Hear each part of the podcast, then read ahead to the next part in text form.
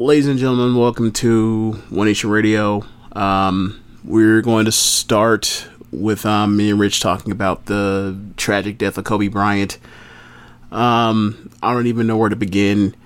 Um, uh, I'll, you know, Rich is the diehard Lakers fan, diehard Kobe fan, so I think it's appropriate that um, he starts. Man, um, just I've I've never had a death affect me like this. I've been fortunate enough to not have a lot of death surround me, uh, family wise. And if it if it was, it was someone like my grandfather who got to be seventy five years old. It was my great grandmother who was an eighty four year old woman. And aside from that, I've, I've luckily been you know kind of shielded from you know that kind of stuff. But um, Kobe Bryant was a hero of mine, and I've been like ever since the slam dunk contest in 1997. I've been hardcore on this, you know, Kobe Bryant, like Kobe Bryant, Kobe Bryant. Before I was even a Laker fan, which would you know come two years later when they got swept by the Spurs. Um, I always rooted for Kobe because it felt like as I was a, a, young kid, I saw a young kid going into the, to the league. I was like seven or eight years old. Like, yo, he's young, I'm young, you know, whatever. And I, I love, you know, his tenacity, love, you know, just everything about him. And it, you know, see him blossom into an all star when his coach was hating on him and coming off the bench, and um, you know everything that he did as far as his work ethic and the Mamba mentality and. Uh, I rooted for this guy because it was like I felt like um, we had to kind of protect him, and it was a sense of we had to protect him from you know people that were like you'll never be Michael Jordan, you know, and then you know uh, he finally eventually climbs the mountain like you're you're you'll never be better than you'll never win a title by yourself you know? You'll never win without Shaq. You're you're, you're this number two guy. You're this secondary dude. And then when he you know rises up the mountain and you know he goes through the situation uh, in Colorado and um, he's you know best player in the league status. And then you know LeBron comes along and it's like I felt like you know and a lot of people that were fans of Kobe like it was like okay now you're it it was like they were trying to erase him and just throw him out the way. And um, I rooted for him harder and rooted for him to not only win but uh, stick it to people but to he was just he just had that much of a grip on not only like Laker fans everywhere, the city of Los Angeles. I lived in uh, California for you know a year and a half span of my life, and his death is just I, I can imagine what it's doing to that region of the country right now. Um, Ice Cube was was on and saying, you know, the power that, that Kobe and the Lakers have is like it, it makes the games come together out there. It, I was sleeping yesterday. Um, I've been a little under the weather, um, and I rolled over and saw the thing on Twitter was Ebro from Hot 97 sending out the TMZ link. Kobe Bryant dead at age 41. I was like, get the fuck out of here. Like, hell no, this ain't right. This is bullshit.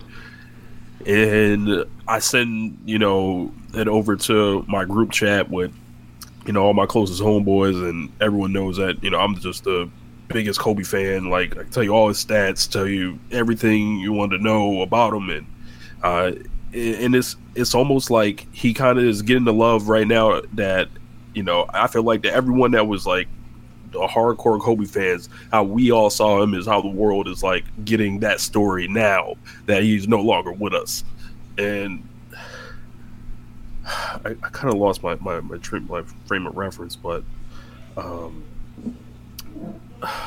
just to see him play 20 years and you know be the man in that in that city and you know do everything and inspire us all like and you know see him take that you know people like trying to erase his legacy all the stuff you know the the, the bad stuff that that's you know the way people have treated him ever since you know he tore his Achilles and then he was never the same and just the airbrushing of, of what he was. But I feel like through all that, the players that he influences, you can see it all now. Everybody's a Kobe guy, and Kobe was more than a basketball player for me. He was a hero. He was an idol. He was someone to look up to.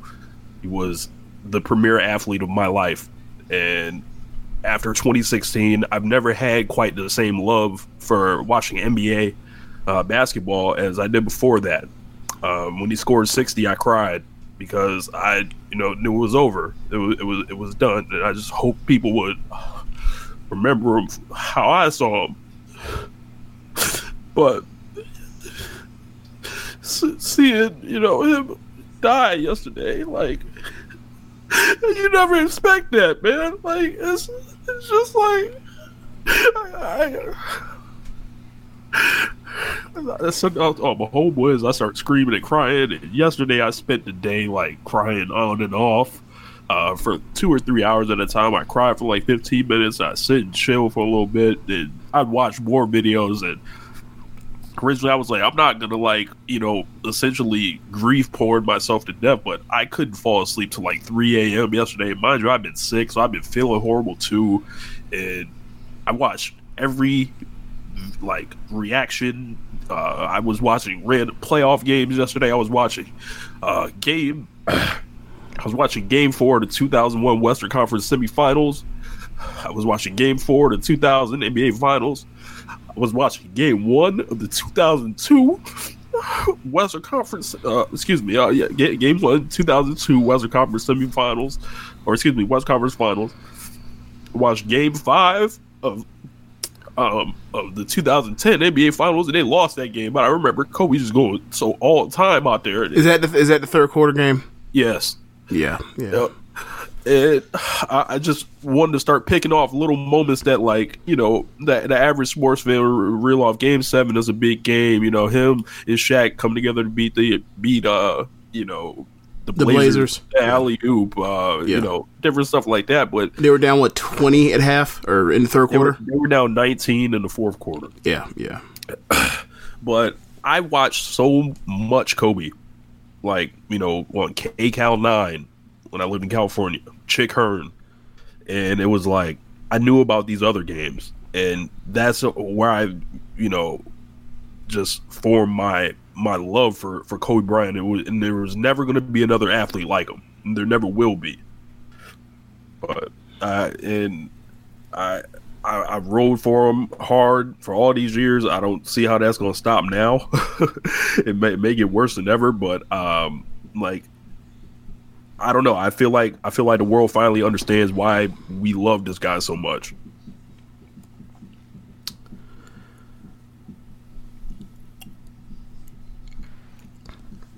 Yeah, so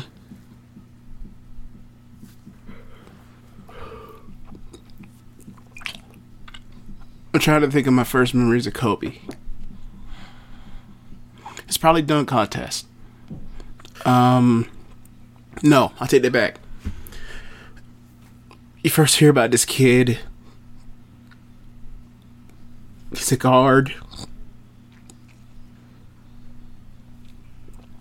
Coming out of high school. I think he's like the first guard to ever come out of high school. And uh and like, okay, there's somebody that's there to take the mantle or the throne or whatever.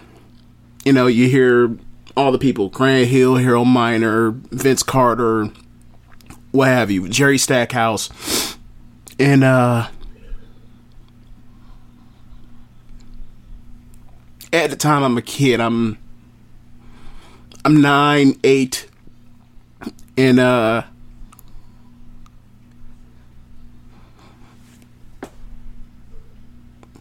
you see the promise in somebody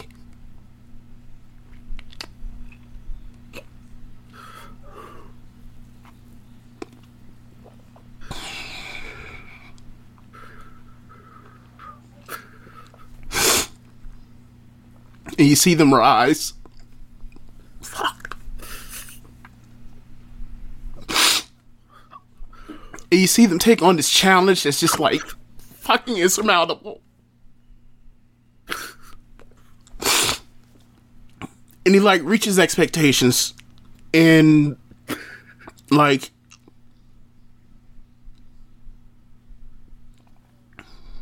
he becomes this young sensational talent in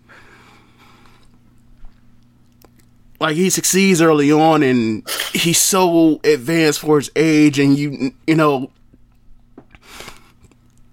for your limited scope of uh a frame of reference because you're because you know what you've seen in your age he's the best you ever seen at these benchmarks of 19 20 21 you know and then like 20 and 21 he's winning the finals and he's kicking like he's kicking all kinds of ass like rich mentioned uh game four of the west conference finals in 2001 like the spurs won I, they were like they were the they were you know they were defending they were champions two years ago. They come out there and they sweep them, they kick their ass, and like one of my first young Kobe moments is like remembering him like closing out that game, and he's like shooting from thirty five. He's like shooting from like nearly thirty five feet. Um, from, he's throwing it down on Duncan and Robinson with the left hand. Right. He, he's abusing any guard they put in front of him. Um, and it's in the Alamodome. So it's right. like this arena that doesn't exist anymore, essentially, for basketball. And I was I was watching those those games and it was just like it put me right back to watching it. Yeah, and I it's like one of those moments where like you go you go from there and you go through you know the success and then you go through you know that rise and then you see you know things don't work out and then like then you you know then there's as you go as you go older with the figure or whatever else in that figure's not you know you bought into all the hype and then like it's some of it is like you realize that you bought into the hype and like this person's actually a person and they have flaws and um and you start to recognize that stuff as you grow and then like but you spend so much time with um this figure that like you identify with it.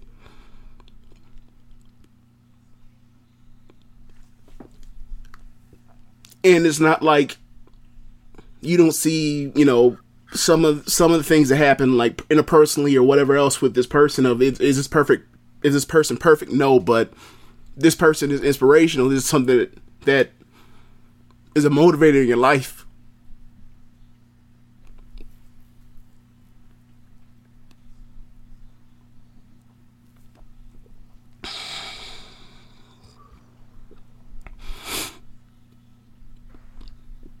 Like,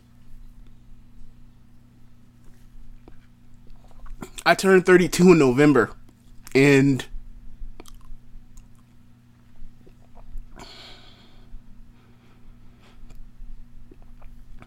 you know, it's a it's a typical thing in life and like what do you want to do with the rest of your life? What do you want to do to be happy for the rest of your life? And so many people you know, go through life never figuring that out.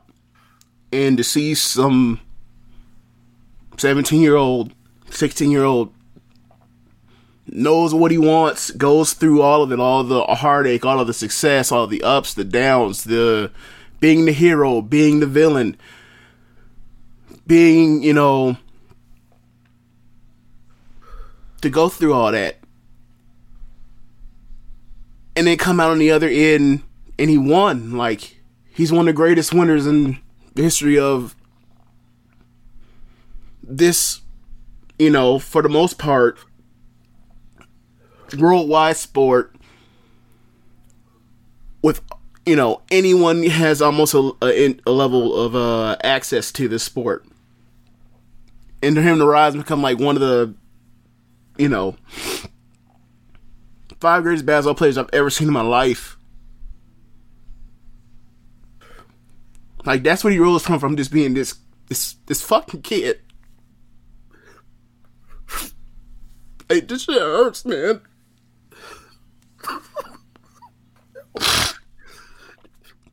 and then it, like I spent twenty years watching this fucking guy, and like.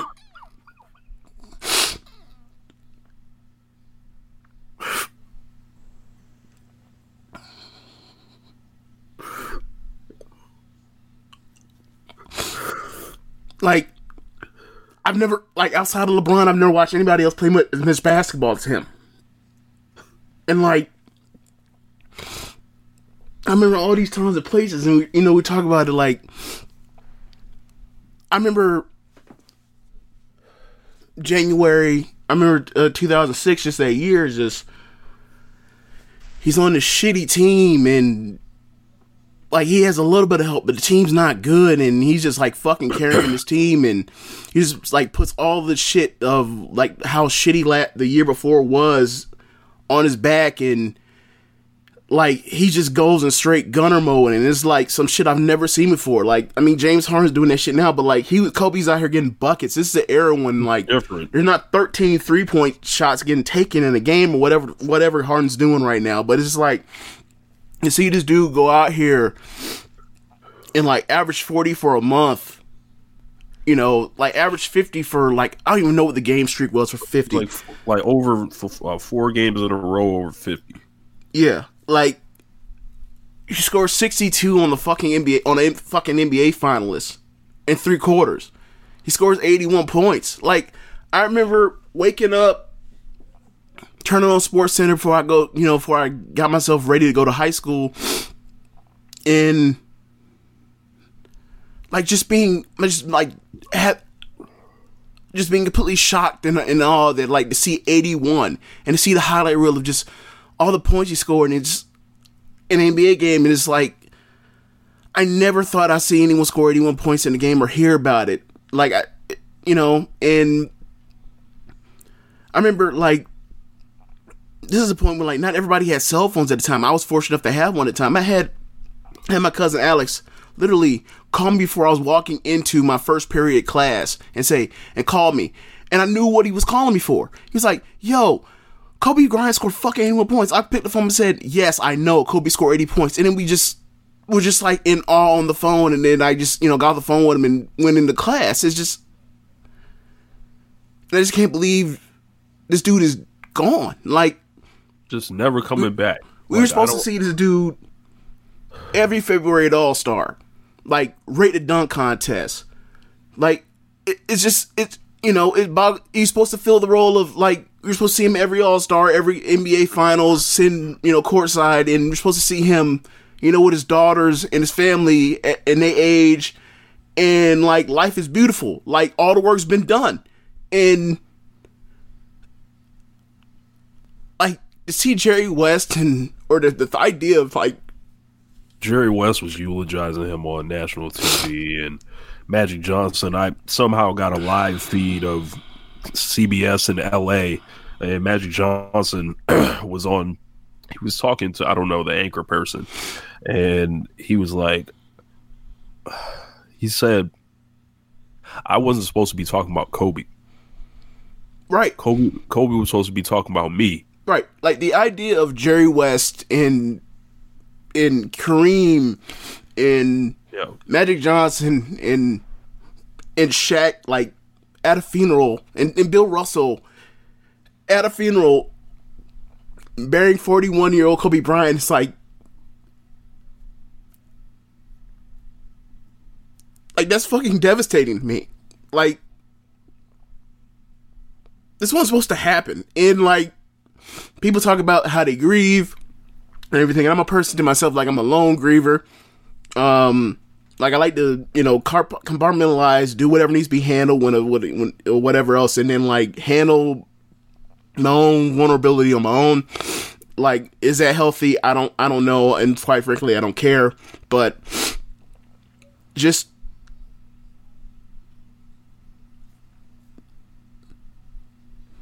like to to get a message and then like get to get a vague message from somebody and then like to go to Twitter and then see this and just like yell out what like I'm I'm still in part incredulous. I just can't believe that this happened. Like this ain't supposed to happen to some super rich dude or some you know, it's just every time I see like the words like death of Kobe Bryant or Kobe Bryant dies at 41 across a ticker or anything like that, it's just like, hold on. It just brings me back to 2:30 Eastern Standard Time. I think that's when I saw it. of he's not here. He's my favorite athlete. He's um you know, you guys have heard me always refer to the Kobe system, going over the top, shoot the big shot. All this stuff is like, like um, I mean, just use Kobe Bryant in the video games. They only use Kobe. Um, I remember just a lot of the playoff wars in the Western Conference, the toughest conference, modern conference you'll ever like get through. Having to go to the finals injured with broken hands, bro, or excuse me, broken fingers uh, on the shooting hands that he's not getting operated on because then we had to miss time. Uh, to his knees breaking down, to his body just fighting through shoulder injuries, just fighting through and rising past like these challenges in, in the West, like you know the Rockets and um, the Spurs, Kings, just, uh, just 2010 when he finally got his revenge on the Suns. Yep, and, and I'll never forget um, back in 2006 um, when when Kobe wouldn't shoot. I was just confused. Wasn't at the end of seven? Yeah, that was the end of seven. We were up three one in the series. Yeah. I'm sure we're gonna beat these dudes, and um, I don't know what happens that game, but it just like um, you know, it's crazy. And then I've I've listened to sports commentators for years, like you know, some of them prop them up, others you know tear them down. Um, it's always been kind of kind of rough to listen to like Bill Simmons like just like shit on him every chance he got. But I was a huge fan of Bill Simmons, but um, I always like you know felt like one day they'll, they'll they'll get it one day, you know, and hopefully they do now. But it's like the 2009 2010 teams like for me like they they almost mean even more um, than the Kobe and Shaq teams for me. And it was almost like no one can say you're not the leader now. No one can take these away from you. No one can, you know, say you didn't you beat four guys that are gonna go possibly go you you beat God well yeah you beat four a, a team with four all stars in the lineup you you did it you beat the Celtics which you got your revenge on every single team you represented the country uh, when Team USA was, you know, losing and, and and not figuring it out. The the guy once they brought him in, once they brought Kobe in, 2008, gold medal game, all the best players on, in the world all together. LeBron, Olympic Melo, Wade, bald head, Jason Kidd, Deron Williams, uh, Chris Paul, Dwight Howard, Carlos Boozer, all those guys. Bosh. Bosh. When the game was tight, they all looked at Kobe. And one of one of the few times I've, you know, I'm not really patriotic about much, right? But USA basketball has always been uh, one thing for me. And then, you know, 2012, you know, he's an elder statesman, and it's rough, man. Like, yeah, just to just to take off from there, it's just like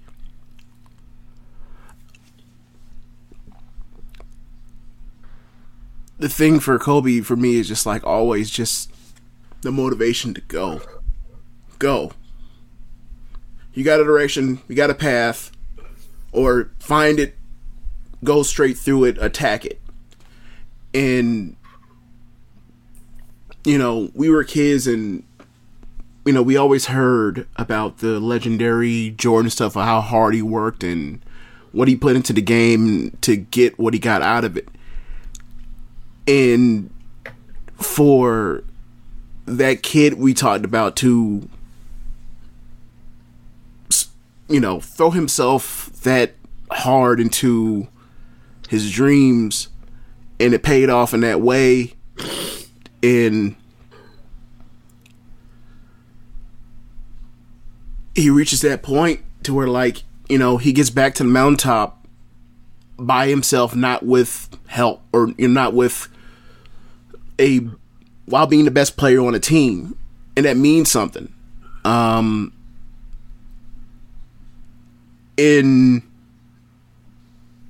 and especially after you know the Shaq thing blew up in you know that 2006 year and so spectacular 2007 year you know he's on a similar path and you kind of see like that second um that second half in game 7 where he basically is like I can't with this fucking team. Like I can I can try all I want to. My will will not yep. overcome what the holes we have on this team.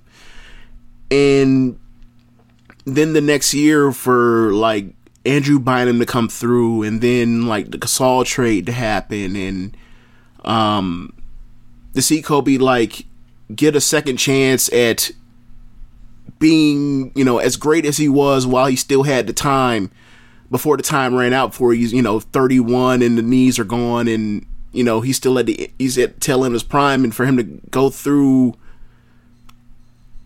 the West and to climb through there to get to the finals. They lose, that's fine, whatever. Um, Bynum got hurt. And then next, you know, then to take that into the those Olympics that you were talking about, the 08 Olympics, and you know, you have LeBron that just, you know, is ascending, and, and Wade who's on a warpath to try to prove that he's, you know, to try to prove his place in the league after the, you know, the couple injury years and for them to all come go to Beijing and like in a way Kobe is like that dude of the the drive and you go to the gym at 5 Kobe's already got up 100 shots. Like to have that kind of freakish determination to be the best or to be the be- very best he can be, whatever that you know, whether that means he's the best, whatever I don't know. But for them to come out of that Olympic that time together and like for him to lay you know to lay that and hand that down to the next generation in that spring and that propels LeBron to um, where he goes in 2009 and 2010 in the rest of his career to realize like oh that's how hard I have to work. For Dwyane Wade to go, oh, that's how hard I had to work. Like he made the dudes that looked up to him better in a way that like you can't say that for a lot of regardless of how great or um, transcendent the talent is. Like he was so influential in that, and like he made the league better just off of off the strength of that alone, and he should not be forgotten for that. And it's so crazy that like now where we are now, like LeBron is now that guy. LeBron is now like the crazy warpath guy. And he got the blueprint from Kobe. It's crazy how this is all kind of worked out. Yeah. Um and like, you know, to take it further, just like it's almost like now the, LeBron, well, well, LeBron has, it's like the thing just like what takes on is like the the the site or the the the drive just turns into what is now like Mamba mentality. Like it's now become iconic and legendary in a way. Like we have a name for it. We didn't really have a name for it with, you know, when we talked about the the, the Jordan stuff. But we with Kobe, we have it, and like that lives on forever. But I just still feel weird that like this dude is just gone. You know, that's that's that's that thing. That's all I have left on it. But um, go ahead, Rich. Sorry.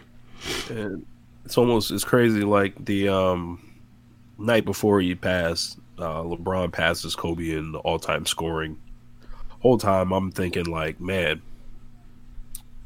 glad this isn't at Staples because you know this that reaction when he got when he passed the last time he passed somebody. I think he passed was it Jordan last time. It was like kind of mixed and kind of just you know ho hum like because he's not really ours. Like mm-hmm. it's just never it's not going to be. And this is this is Kobe City like regardless. And just seeing how Kobe like has embraced him this year, Um, it's almost like I don't know what he, what Kobe was doing. Like, you know, part of me thinks that he was trying to rehabilitate, you know, some of the image, so, um, it, eh, kind of recasting himself in a different light. But regardless of what it was, if you line it up with everything else that he's ever done with LeBron, it seems like these guys have had a genuine relationship for, for a really long time. And it's people like, you know, Nick Wright and Skip Bayless and uh, you know, a lot of other people putting like a lot of trash out there regarding these two and the fan wars and the narratives and everything like that. And it's quite crazy that his last tweet is praising LeBron and telling him to move the game forward. And what LeBron is doing is trying to make the Lakers a champion again. And it's almost like, you know, win this for Kobe. Yeah. Um I think that's I think that's where we should leave it. You have any? Unless you have anything else. The whole, the whole city wants it. Um, thank thank Kobe Bryant for his determination, his will, his basketball skill, his entertainment value, his um, way that he was a demon in the mid post. Um, the way that you know he would get ridiculously hot from three wasn't the greatest three point shooter but there were times where I, I never saw Kobe take a shot where I thought he was going to miss, and he missed a lot. but um, you know, you never you always felt like the next one was going in. Watching him, you saw him become a master of the post. Um, you saw him carry the Lakers to the playoffs in his last healthy year, and then you saw him cry after he tore his Achilles and he knew what it was and walk back on the floor after the Achilles injury and then come back knowing that he didn't have anything left, but knowing he signed a contract, knowing that uh, the fans just just love him so much, and we didn't care if, if the team was sorry. It was like just be, be here for us because we don't know what it's like without Kobe. And fortunately, it seems like we're gonna have to like, you know, learn. It sucks, and I just thank him for for being a inspiration in my life, and I can't.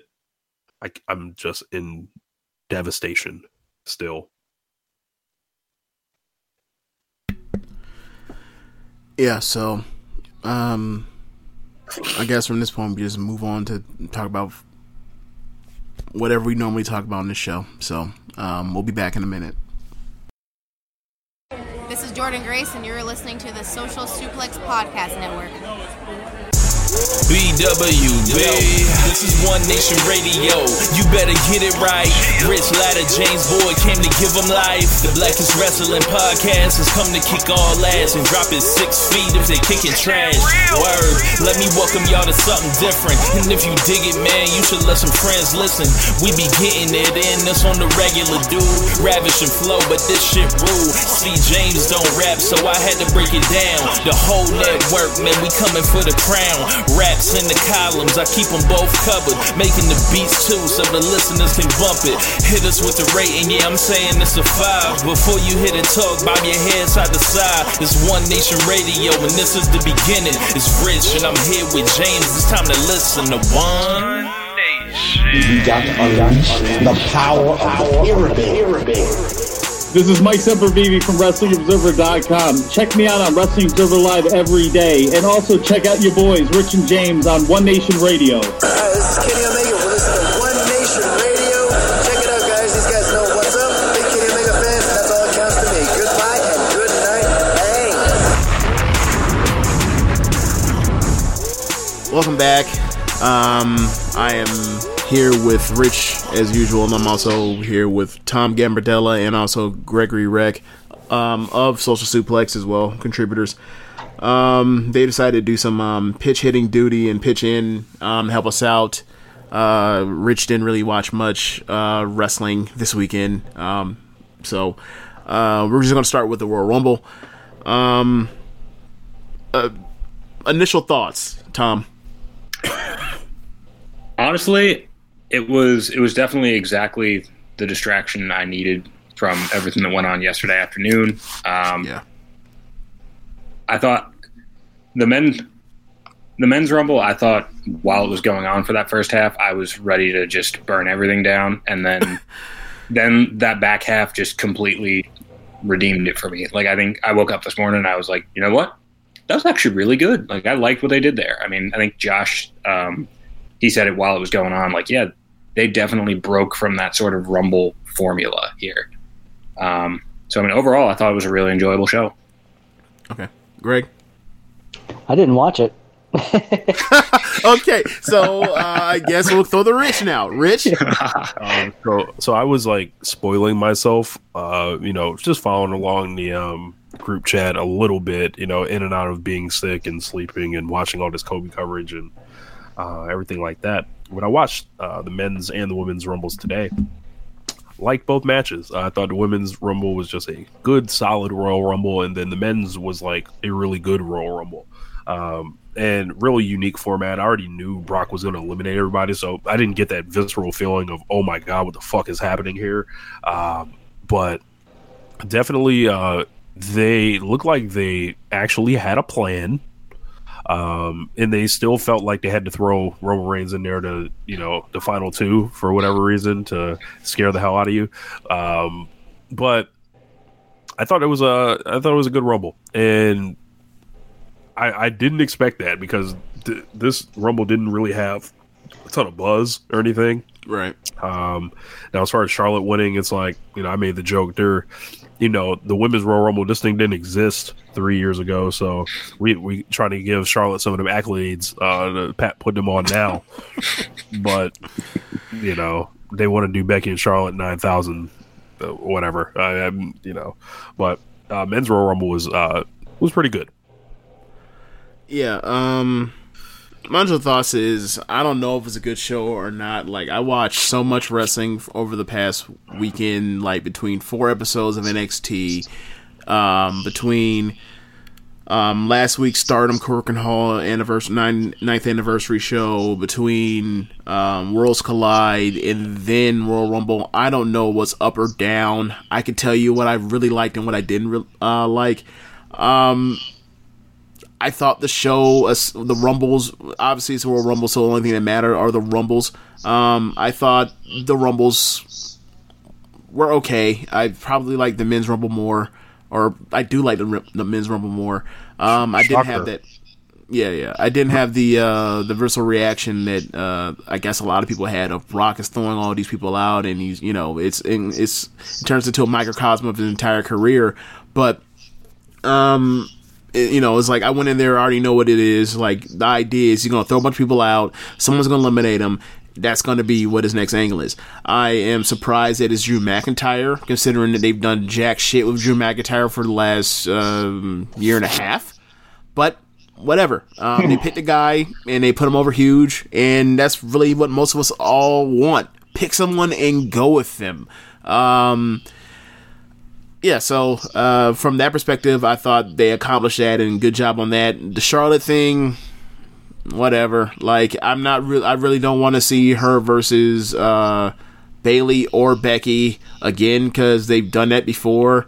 Um, so it, you know, um, but you know, we're at a situation where it's like it was, it seemed like it was either her or Shayna. Uh, you know, so you know, who knows? Seems like there were a lot of like play, plans changing too. So um, you know, Yeah. there was reports that Roman and Shayna were initially supposed to win, and then things were changed as the programs were finalized. And I don't know. Uh, Charlotte's back in the spot. Maybe they, um, you know, if Sasha's not injured too badly, you know, seeing people throwing out, you know, a fatal four way between the four horsewomen at WrestleMania. Um, but I don't. I I don't, don't- I don't even know. have the. I I don't, don't, even. think the dynamics are right. I don't even. I'm not even gonna put myself through the mental exhaustion of trying to figure out the logistics of how they would make that work because they just make any damn thing work and don't even get damn about how they get there. Hence, last year with Becky and Charlotte and and Ronda. So I mean, whatever. Do whatever you want. It's fake. But if it's gonna be fake, at least try to make it make some semblance of sense. Um, it, it- what are y'all thoughts on on on that? I mean, my initial reaction to them doing a fatal four way with the four horsewomen at Mania is that it means Lacey Evans probably winds up in a title match on that show, and I, I, I mean that's all I really need to say. Like that's the last thing I want to see. And as good as one match might be, the other one is going to drag it back down to average, if that. I heard she was horrible last night. She That's a word for it. Yeah, she she yeah. It's funny because every, we all anyone that watched NXT at the time, she's not ready. She's been up on the main roster for a full year, getting more matches under her belt, and she's still not ready because we all thought that she was a couple years away. Um, Who was the uh, who was the NBA draft prospect that uh, they said was a couple years away from being a couple years away on draft night? I don't even remember. I think it was like Bruno Caboclo. Yeah, I know you're talking about. Yeah, yeah. Is- that was Lacey Evans in NXT. Yep. Yep. Yeah. Well, I mean, from the group chat and like online, like this is was a pretty positive Royal Rumble. Like a lot of Yeah. people in the group chat liked it. yeah. Online, the only match that was that I seen get a bad rating was the Lacey Evans match, and like you guys said, she's years away from being years away from being ready. Yeah, it's like I see what they see. Like I see, like You got to be blind not to see it. Like, right, like she clearly has the she clearly has the look that they want, and they covered and they covered. Like just just look at like the run of of blonde white women that came out in that rumble.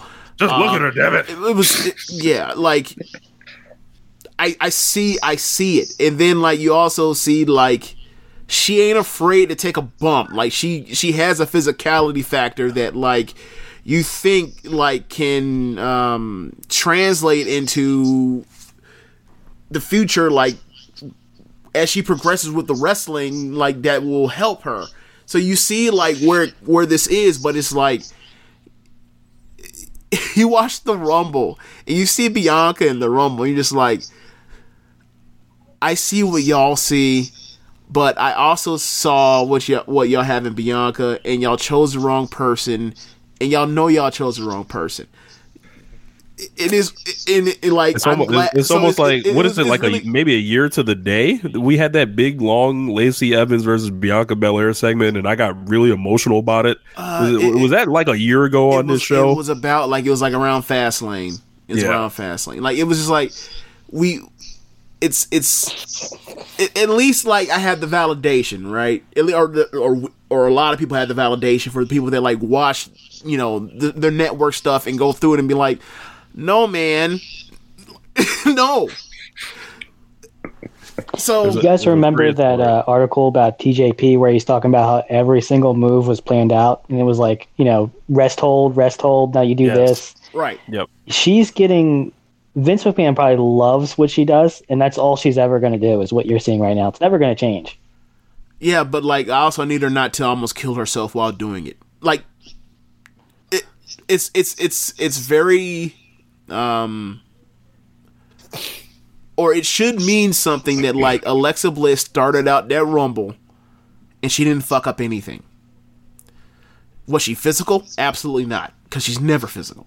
But she didn't fuck up anything.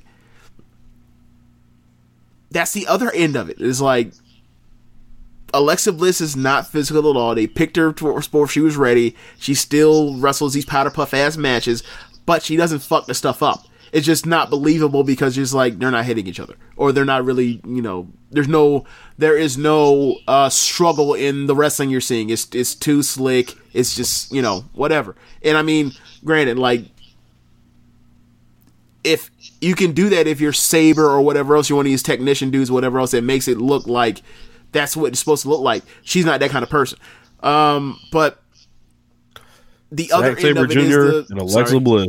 I was gonna say Zack Sabre Jr. and Alexa Bliss, a comparison I never thought we'd hear. One Nation Radio, unique content. No, but but you get what I'm saying is like you'll hear if I say the part about like the, the what she does is too effortless, then you'll hear the other end of like what about these you know people that put on like the the the technical wrestle the, the like the technical wrestling the whole masturbation. Yeah, yeah. So it's like I got like there's a there's a there's a difference here. Like she's not Yeah, there's a difference. yeah. So, um, but anyway, like it's to see her on her end, like her side is like she's not fucking anything up. Like it may not be physical, but at least she's not fucking anything up. She's holding it in the road, and like it took her a while to get to this point. To get to this point, it took three years to get to this point, right? And it's like, what was the? I don't see why you needed to do this to these people, and like kind of to a lot of people, like already have like the the bloom is off the rose of them because they know they are aware of whatever gaping you know um holes in this person's game they have. Like, I don't need Ricochet to go out there and cut a promo um to further cement that I know that he's not a good promo. Like, you got to figure out a way around that. Like, do pre-tape stuff. Um, yeah, like uh, we're getting too caught up in the weeds on that, but like, um. I don't know, like, uh, what, what were some other impressions you guys had in, um, I guess, the Rumble matches in particular? What they did with Riddle was horrific. Uh, yeah. Yeah. I, He got and I in- Hope, and I hope he re- requests his release. He's not gonna get it. he's about to be he's about to be the, the, the new tag team champions. We're done in like a month or whatever. So, um, any thoughts on uh, any other takeaways that you have, uh, Tom? Um, I mean, obviously, yeah, what they did with Riddle was horrific. I think, um, I mean, the best way to put it is today we were playing the, well, who could you have swapped Riddle with game to have a better showing from him? I mean, even if he got like a minute against Brock, and I think we settled with like Morrison. Um, I forget who else, but like that three, four, five range was just kind of a run of just a guys. Um, so yeah, I mean, Riddle got absolutely tanked in this one.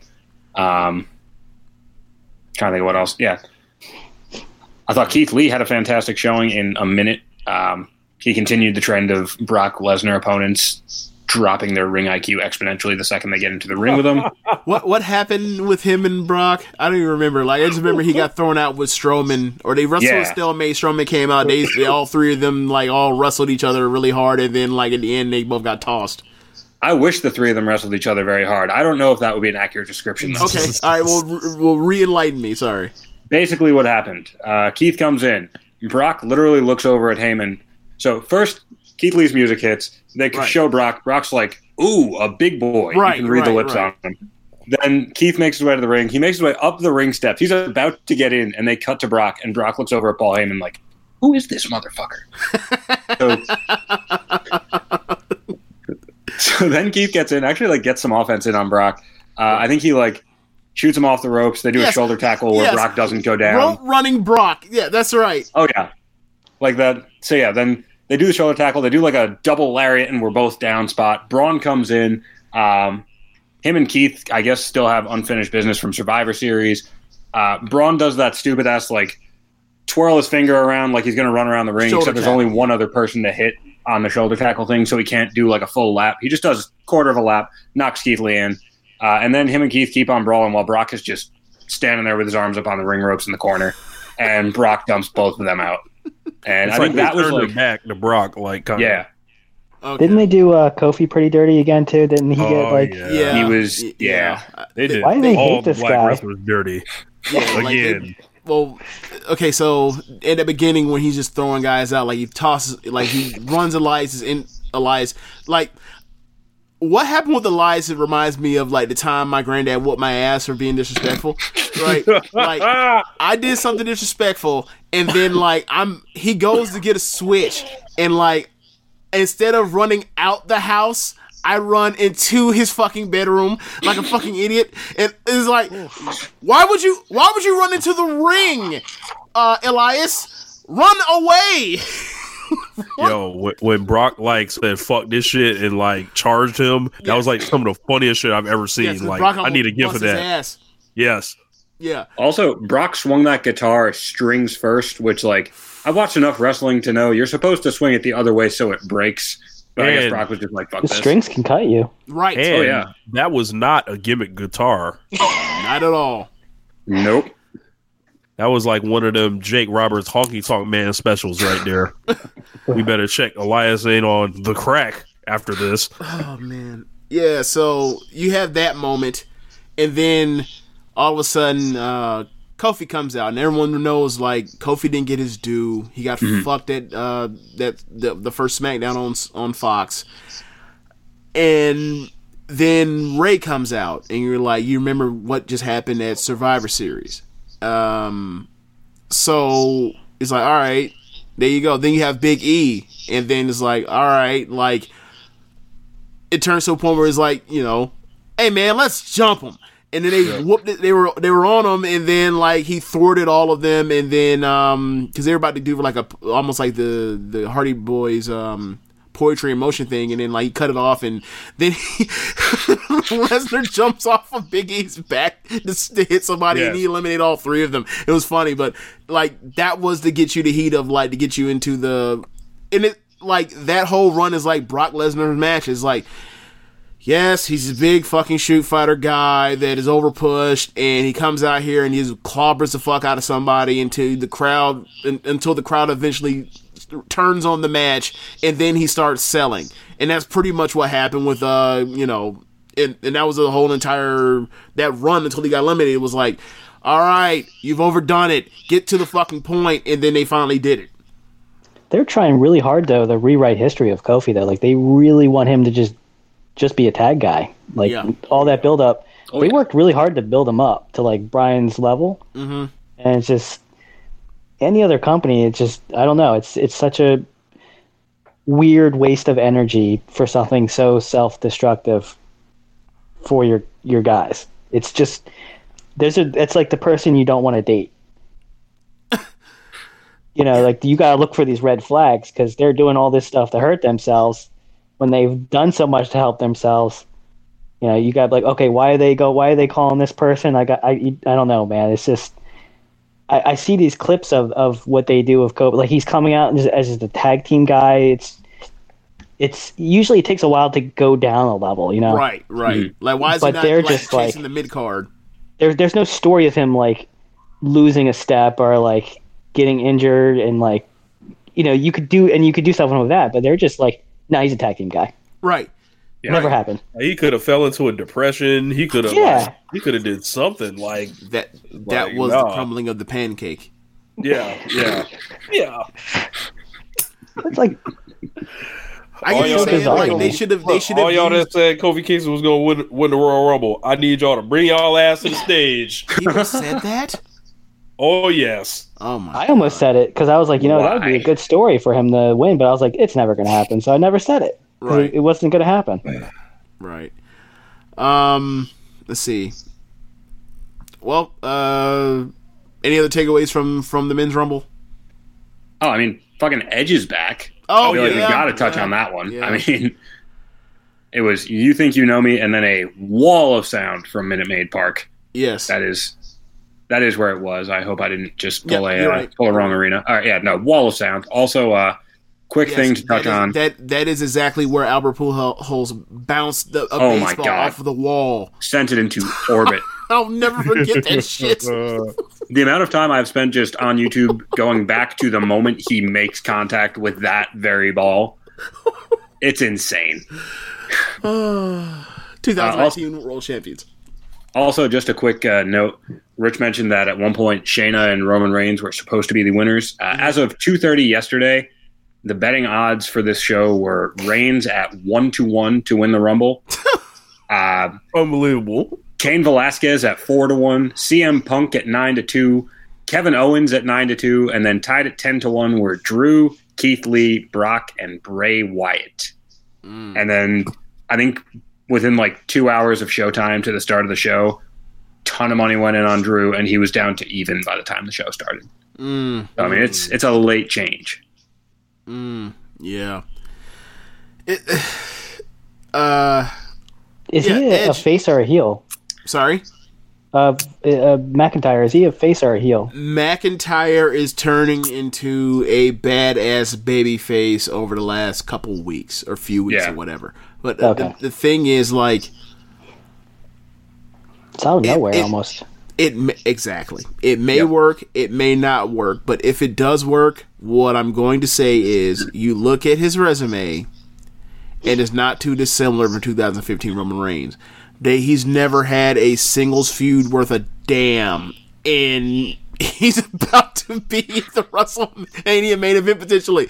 And Hey, like, you you you stole. I was gonna like. I, Was like, this Oh. is white. This is white Roman Reigns. Ah, Like, okay, there you go. Like it's just like they did. And the thing is, like they had did such a good job when he came into the main roster. Um, this time around in two, uh, 2018, until the Dogs of War broke up, and then like that that December, he started taking pins for no fucking reason. You're like, what the hell is this? And one thing I did not like is the optics of he's now a babyface and he throws out the dude that he like fought at last WrestleMania because he wanted to say that he was tougher than that dude's cancer. And that that that, that rubbed me the wrong way, but whatever. Um, like I, it, it is what it is. Like the crowd was happy. I'm sick and tired of them doing this with Roman with the with the nonsense of we're he- we're going to use him to get over the next guy because we we we know our fan base or some of our fan base are assholes and are so definitely afraid of this fucking guy uh, winning a Royal Rumble as if that means any fucking thing in 2020 anymore. So, you know what? Really, it's really funny because at this point they've done this like four times. Right. It's four getting- time runner up. It's getting to the point where you're conditioning your audience to be like, oh yeah, final two, it's Roman and whoever. Right? Like I All was right, saying, all right, this, he'll go out and then, oh wait, Roman actually won. what do we do now? Like, if they Right. ever pull the trigger on him winning again, you're just gonna have a confused building. Right. And I Yeah. remember um, after the show because I was with uh, I was with um, Josh Josh too quote unquote uh, Zach and and and Jamie and I said I, I just counted out. 2014 second place. 2015 winner. 2006 third place. 2017 second place. 2018 second place. 2019 uh, Yeah. away fighting for his life. 2020 second place. How many times like he has like you like he's had was it that six top three finishes in a, in the last seven years? Like he's like one of the he's one of the greatest royal rumble uh, participants ever. And it's like all of it is the same thing and just uh, the ends is always the same is always the same it's like it's He to get the next guy over WrestleMania because you're scared anyway. enough for that guy going. It's like, hey man, like y'all wouldn't do this shit with Cena or anybody else. Like at some point, you're gonna have to pull the trigger on him winning a Rumble, and y'all gonna stop have to stop hiding from it and like using this thing every single year. Like it's getting it's it's it's starting to feel a lot like a Shayna Baszler takeover match to me.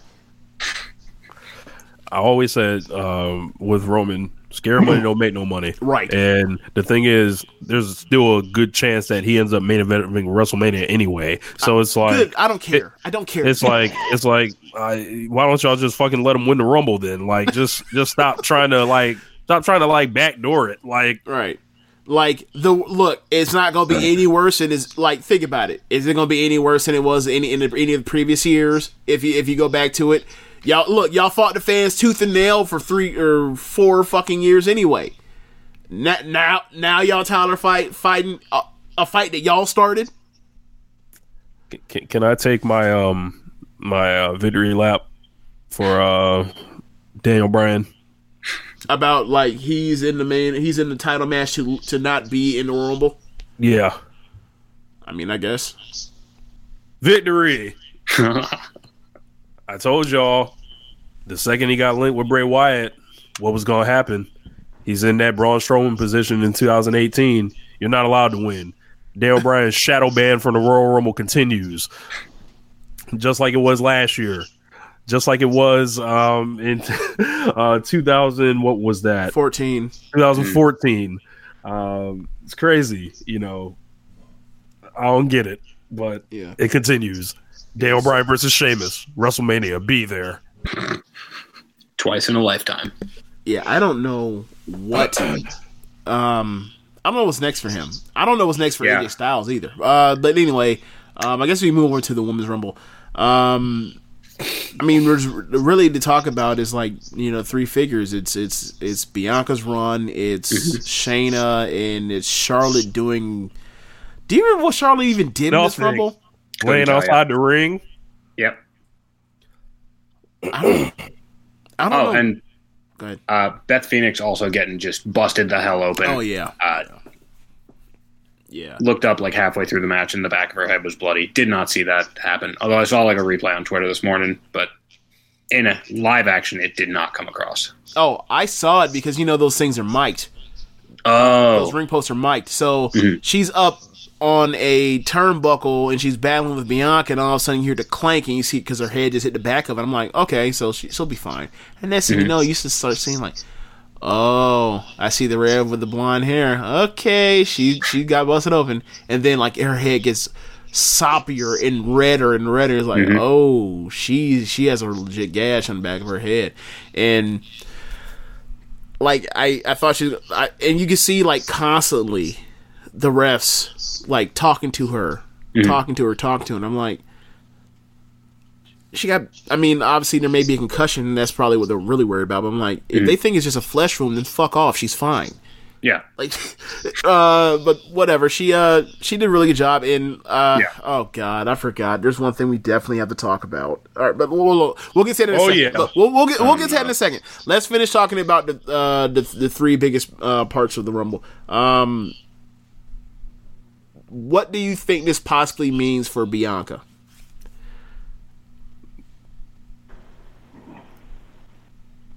Nobody has an answer. I, I have an idea. I think there's Here- there's what I would like it to mean, and there's what I think it means. Okay. and one is a lot better than the other. Okay, so what do you think it means? Absolutely fucking nothing. I like. Like, do you think we're gonna see her just go on some run on the main roster? Do you think we're gonna like I? I would love it to be like the start of a star-making run, but I just don't trust WWE, especially coming off of a main roster show, to use this momentum effectively. Right, but like she's next for um a title She's match next for Rhea, right? Rhea at at uh, Portland. So I'm thinking like I'm not I'm not talking about like yes, it does absolutely nothing for the main roster. I mean, mostly is for you to be Mm. acquainted of. Oh yeah, remember the girl that was like beating the shit out of Carmella and threw her into the trash um on that November verse SmackDown. She's also awesome in the ring aside from this feats of strength. Uh, Oh, yeah. for, for whom she comes up to the main roster eventually, but. I meant as far as taking that towards NXT, where they actually, you know, tell stories that begin and end in transition. So, that's what I that's what I really meant. Yeah, I mean, I- I don't think it means a damn thing. Um, pretty much why everything Tom said. It's like she's still Victory on lap. NXT. She's gonna get fed to Rhea Ripley uh, the next takeover. She probably should have already got called up, Yep. but if they call her up, I mean, unless somebody's getting out the way, I don't know. Like you would think she would be able to slot in on SmackDown because that division is a dumpster fire. Hence, having to push Lacey Evans as your top babyface, and Sasha Banks is like a goon underling for a underwhelming Bayley right now. And you would think there's a spot open for her right there, but look, man, I, I Vince McMahon does, you gotta doesn't have no believe, you gotta see it before you believe it, and I don't I don't Yep. blame you. I get you. Yeah, Lacey Evans is a babyface? exactly. so, someone that that is, has changed nothing about herself, how she What? presents herself on Twitter and, and everything like that. You know, my man has, has has his dinner ready right now, and you know, women don't like that. Um, yeah, Greg, I love that your reaction to Lacey Evans being a babyface is literally everyone in the world's reaction to the idea of Lacey Evans being a babyface. Like, wait, When What? did this happen? they're doing what? Yeah, they turn her baby face um, Why? because Bayley's a heel, and there's only room in WWE main roster for like one feud, and it's for the title. Oh my god. unless it's like you know doing stuff with men like what's happening with Lashley and in uh, Rusev. Them that's worse. But uh Oh, it's oh, it's much worse. I don't disagree. I was just pointing it out that like that's when they have something else for you to do besides like being in the title picture, or that's what they do. They you know alright. I, I take that like like it's always it's always some love interest stuff. Like for example, like what's going on with on the other end with like Otis and and Mandy and uh, Sonya is like you can get TV time. Either you have to go for a title or Or go for be a match. involved with a dude. All right. I think I just did the, I, I think I just did the funniest thing I, I've, I needed to do on Twitter in like a couple days. So, off topic. Carl Sheeta was like, uh, "Please tell me about your city, temperature, foods, sightseeing. I'm in Cleveland this week. I send her the hastily made Cleveland tourism video. Have y'all ever seen any either one of those videos? I have not. No. Okay, they're from like 2007, 8, 9. And it used to be so funny because like this is like a couple years before LeBron bolts for Miami. Oh no. And like there's two videos and it's basically a hastily thrown together tourism video for the city of Cleveland. And it's like has this like you know, happy songs like Come on down to Cleveland town, everyone. Come and look at both of our buildings. Wait, I think I know what you're talking about. Eat some Food food. that's prepared near the street. Yeah, eat some food that's prepared near the street, and then like you know, it's like the city's been under construction since 1968. Um, our economy's based on LeBron James. Don't go to East Cleveland or you'll die. um, a certain section of our town looks like a Scooby Doo looks like a Scooby Doo ghost town.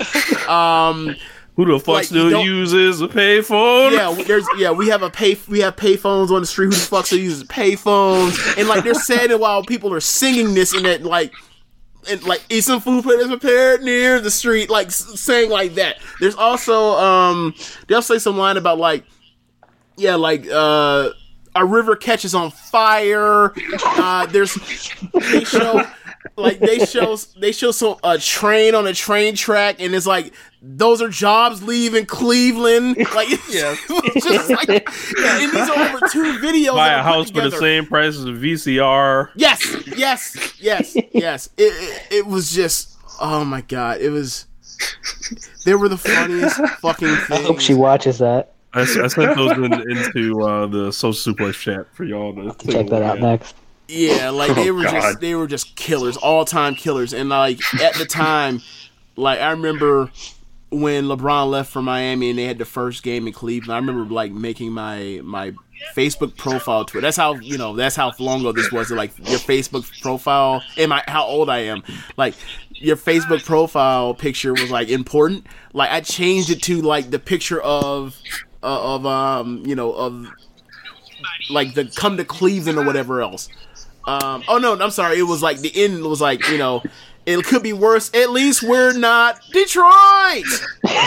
We're not Detroit. We're not Detroit. Yes, yes. So it turned into so like I ended up putting up like it was like Cleveland. We're not Detroit. Like off, there, off that was uh like a, a graphic on the video, and I remember like screenshotting that and made that my profile video at the time. Like when LeBron went back to Cleveland for the first game, I was like, it was it was it was so fun to like bang on this Rust Belt shitty shitty weather city. That's that's the shittiest weather, and like people are people are leaving out of that area like in droves year after year after year.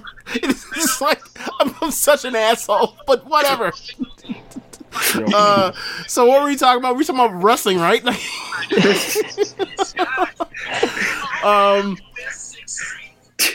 is somebody listen back? Is somebody listening? I'm watching that right now. Uh, who knows? You might even see this guy.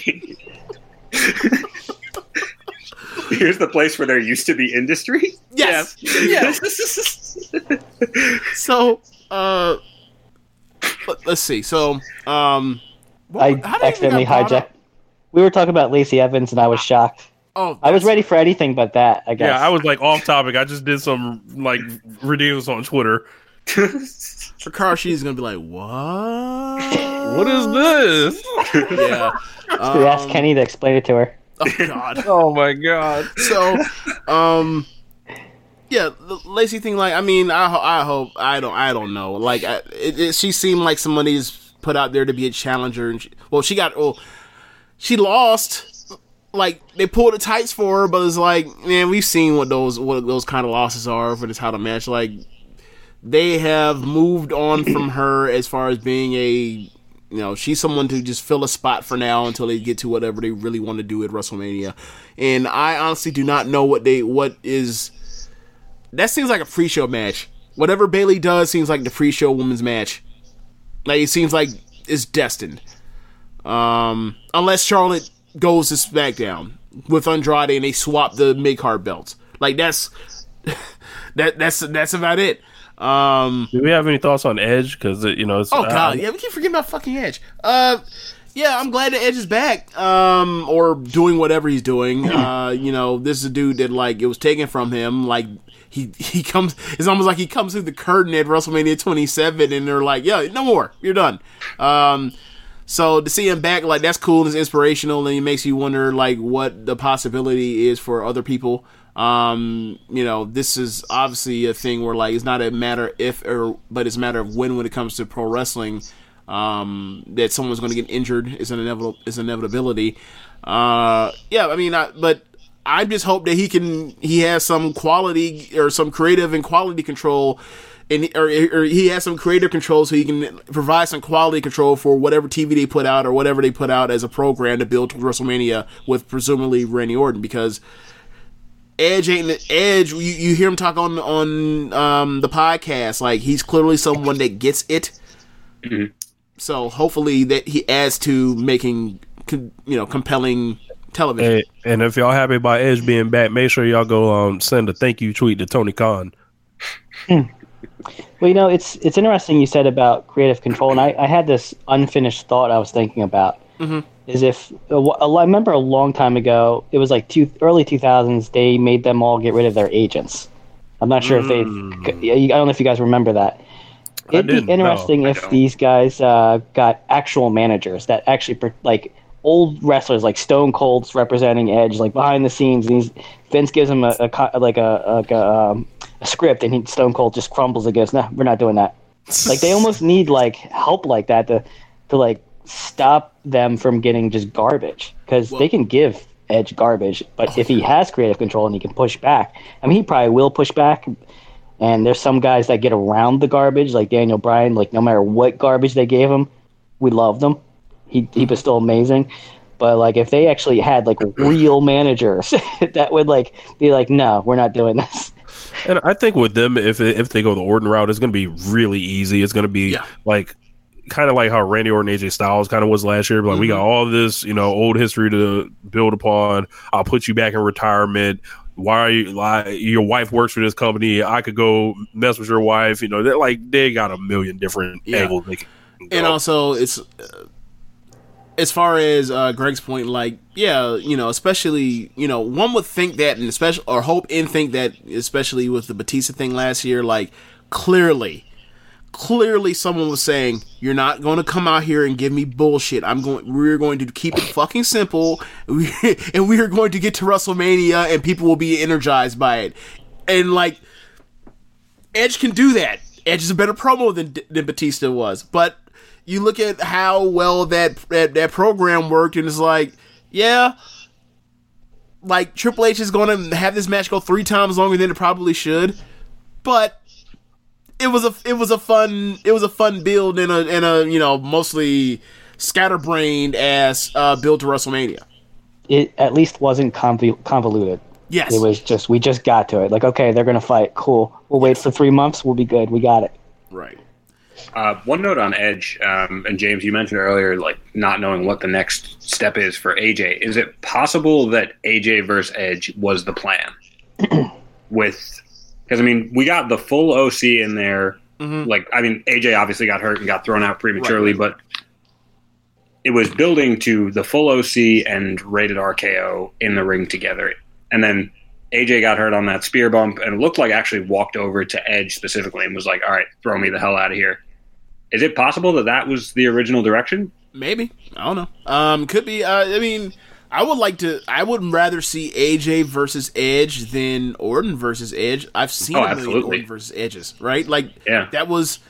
I mean, as somebody that I keep showing my age on this show about like how devastated I am by Kobe Bryant, and and then also talk about uh, what else were we talking about? Uh, talking about like the 2000. Uh, you know the, the the hastily made uh, Cleveland Cleveland tourism video. right from like a decade ago but uh yeah like as someone that missed that era entirely like i relied so much on what was available like the youtube videos of pay-per-view matches that were up and i would go through and ain't nothing like going through the part part two of four of some fucking match from Unforgiven 2007 or whatever else. Like to, to for you to truly appreciate the WWE Network in all its glory. But uh, yeah, like while I was doing a lot of that, and Rich was also doing a lot of that too. Um, over the years, to try to contextualize like some of these guys that we just flat out missed on. My DVD collection is massive. like Edge was one of those dudes. Is like I stopped watching two, after WrestleMania uh, 2000. How the fuck did this tag team dude that was doing this goofy comedy stuff become like a legend?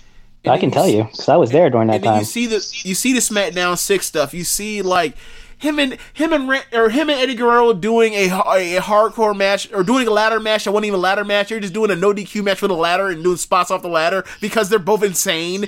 It like you see like obviously you know the the, the Lita and Matt Hardy stuff, and then like the feud with Cena.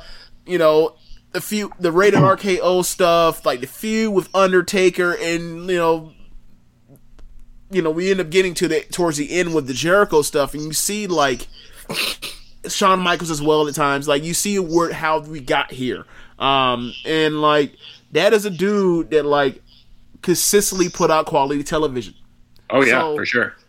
You know, I don't think he's going to come back, especially after hearing the um the UK guys. I think it's is inside the ropes or between the ropes to do the podcast. Inside the ropes. Inside the ropes.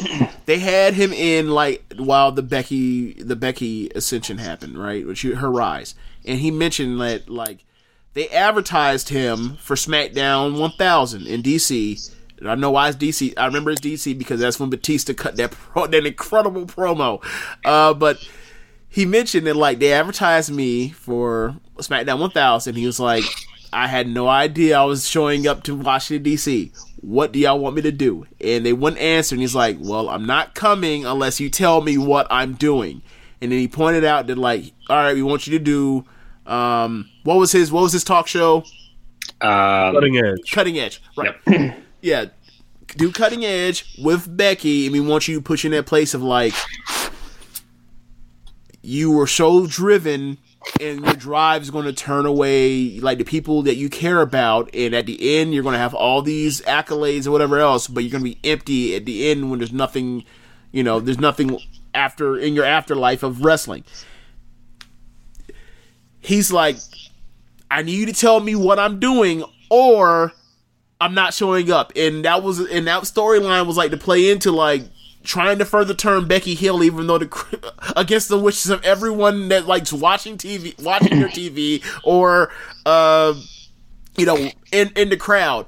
And it turned out that like they tried to get the line about the neck, and it didn't work out. And it ended up popping the crowd, and it just made Charlotte look like even more like just an unsympathetic person, and it didn't work. And then they eventually pivoted and said, "Fuck it, we just have to push Becky as a babyface." So, um, to have that person have that kind of restraint to say like, "I'm not even, I, I don't want to come back unless you're gonna use me for something important." We need more though. We need more edges and Batistas in the world uh, of professional wrestling. To tell Vince, no, I'm not doing this dumb shit. I, I look, I ran through your hoops before. I'm not going through it again. I fell for banana in the tailpipe. No more. Yeah. Or I go to AEW. Yeah. Okay. So apparently, like when he did that spear at uh in Toronto for uh SummerSlam, apparently he was he's been he got the clearance since then. Yeah, Ed's been out here having for months trying to keep it uh, under wraps, but we knew what was going on. Like Right. we read the reports in the Observer like months ago. He was negotiating with AEW, and then WWE found out, and they were like, "We can't be having that shit." And then magically, um, Edge's neck was repaired. Oh yeah. But uh, what I will say is, uh, what I will absolutely say is, shouts out to WWE for having somebody that was quote unquote uncleared. They do something physical, and then they're actually cleared for real, as opposed to New Japan when they go out there and just let Shibata go out there and and do that shit with Kenta, and then like we never get a match. It was just for heat. What the fuck? Yeah, man. All right. So, um, do you, okay. Do we think that Edge is going to Saudi Arabia? Absolutely. Absolutely. Okay. Uh, Rated don't. RKO versus whatever mid card heels we can find. Riddick Moss defeated Cedric Alexander on main event. Excuse me. Riddick, Riddick Moss of NXT defeated Cedric Alexander on main event. Is he is Riddick Moss still doing the uh, the Riddick regimen? No, not not from what I gather. Oh, for those that don't know, because he's a Largo Looper guy, Riddick Moss is this buff body dude. Um, he's fine, and he he was doing a gimmick like earlier last year or last year where he was basically a personal trainer. Did he jump? Um, I remember he was with Tino Sabbatelli. Was he also tagging with Dan Matha like this Yeah. past year? Yeah, Yes, the Outliers. yeah. I So think. he's just Christ. Oh yeah, he also fucked up Kenta's head right uh, before he left NXT, I don't really remember. or remember. messed up his neck like Yes. right before. Yeah, like right after Kenta came back for something. Oh wow, I did not know that. Oh yeah, oh, that Riddick Moss. yeah. I was trying. I had to remember who it was. It is good that that is what you know him for. Yes. Yeah. He beat Don't you- Cedric Alexander. Alexander on Twitter. He- Say again? He beat, Go ahead, Greg. I was, he beat Cedric Alexander. Riddick Moss. Yes. Apparently so. Uh, What were Wow. you saying? Alexander walks out. If you ever see his lights, see his likes and uh, you know his requests, he Cedric Gobi with Swole. Yeah, Gobi with Swole. he, he he seems like he he's not long for uh you know whenever uh, the the contract is up, he may be in play. I don't know why. I thought I, I thought he was happy being in WWE. Welcoming back Hulk Hogan. Yeah, yeah. I ain't forget. um, all right, so um, I think you know. All right, so we got to talk about these other matches on the Rumble because now we have ran up an hour and a half of uh, of time so far. But uh, between the Kobe thing and this, uh, thoughts on the Fiend versus Daniel Bryan? Tom, Um, I mean, I said this last night. It felt kind of like a post 2017 Brock match in certain ways, in just that, like, all right, we know Daniel's not walking out of here with this belt, uh, but we're going to get some damn good hope spots out of it. And the Fiend probably isn't going to do a lot, but there's going to be some stuff that you see, and it's like, all right, yeah, cool. That was cool. Um, but it's just a hard time building suspense when you know who's walking out with the belt the second the bell rings. Yeah, like he took a lot of punishment in that match, um, and that may carry the the the match for a lot of people. It just to me it just felt like okay, they they they're. uh, to to paraphrase uh, Hulk Hogan during the Yappapi Indian strap match uh, promos, like yes, like we are we are seeing the bubbling pink meat, but but, I don't I don't really I don't really care. Like I'm not you know. It, it, it didn't. It didn't. I, I didn't get invested in that. I just thought that like it, it was like the next goofy thing to do with him. Um, like the crowd got into the end when he when um Dang, like the crowd got into whenever Daniel Bryan uh, mounted offense, which is like Oh, yeah. really saying a lot about like the effectiveness of the fiend. That like the crowd sits on his hands, kind of bored, not really knowing what to do until like the other person does something. Um, but food for thought. But uh, yeah. Um, what other matches were on the card? I Uh, Becky versus Asuka. oh, that match was really good. That match Uh, was really good. What were your thoughts? Uh, the one thought I well, one thought I had was I don't know how Becky kicking Asuka in the stomach made her head whip back so that the mist flew up into the air and then fell down onto her face. but I suppose we're just gonna admit that that's wrestling physics and move the hell on. Yes, yes, yes. Um, it's funny to me because like, um, me and Rich watch Stardom a lot, and Kagetsu blows mist, and like, I've seen. I've seen her. I've seen her get the mist thwarted in much the same way a bunch of times. So for me, it's like I saw people like praising the spot as if it's like something super creative. It's like, nah, like I've seen it before. In fact, in fact, could get. It's funny. Like a week ago, it happened. Uh, Tam Nakano's. No, I'm sorry. Uh, in fact, like hours before, uh, or probably 12 hours before this this uh Royal Rumble, like Kagetsu got the mist thwarted in a similar fashion before this even happened. Obviously, you know, tape delay, whatever else, but like this is this is something that is normal. Um, but whatever. Uh, but I thought I thought the wrestling in the match was really good, and it it it, it reminded me so much of their match from last year. Um, it's just like these two can go together, can just come together and wrestle, and like on that card with the Royal Rumble with motherfuckers just hanging on the ropes and doing, you know, getting their shit until it's time to get thrown out by Brock Lesnar or Bianca or Shayna, um, it, or you know this goofy strap match. Like it was so refreshing to in the middle of the of, of a wrestling card to see professional fucking wrestling. Like to, see exchanges of holds in in, in a in a struggle between two people trying to kick each other's ass. Like it was it was very refreshing on a four hour show of, of professional wrestling to see professional wrestling. So I, I I will always so for me it was a bookmark match or book uh what do you call it notebook match.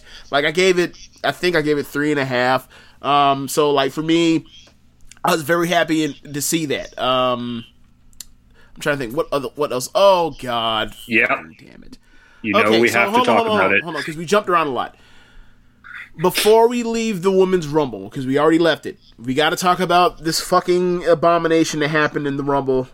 Um, Santina, More- Santina, Marella. They did Santino from the 2000, I guess the WrestleMania 25 uh, pre-show battle royal. They ran that back. I don't know why the fuck they run that back, but what are y'all thoughts on it? Um, I think my initial reaction was that Corey Graves popped louder for Santina Marella than he did for Edge on commentary. Yep. Corey Graves literally, Santina comes out, you hear Corey Graves yell at the top of his lungs, and then Edge comes out. Corey Graves says nothing until Edge is in the ring, at which point Corey Graves says he should not be in there. Oh my god, this fucking guy. Yep. Oh. How is somebody that's that talented? Like, how is somebody that is that talented the worst? How did this happen? Oh, yeah. Like, it's not long ago that we were talking about Corey Graves. Like, yeah, he's a fantastic commentator. And he NXT Graves was great. First Fantastic. year on Raw, Graves was great. Oh, yeah. Like, I don't, I don't, I don't get it. Like, why? I don't understand why. I understand Vince is motherfucking you every thirty seconds, um, in in in your ear on the headphones. But like, how how hard up are you for this job for you to say i'm just going to do whatever the boss tells me i'm going to do my job worse and make the job less enjoyable for the listeners at home because i want to protect my fucking job like i get it i get it but like when it comes with that and then it turns into like what he's become on social media like he's just like yeah.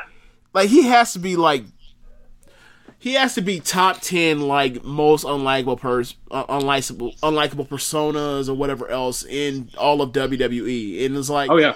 It, it, it like because he also thinks he's being so sharp by like trying to blow the line it's like okay so you're trying to blow the line so now we really think you're actually an asshole don't help really don't really help bro It's don't working the help. opposite of how you And want it. then the fact that um this guy Santino in recent years has come yes out thank as you like for a taking known the- yeah thank you as a known transphobe.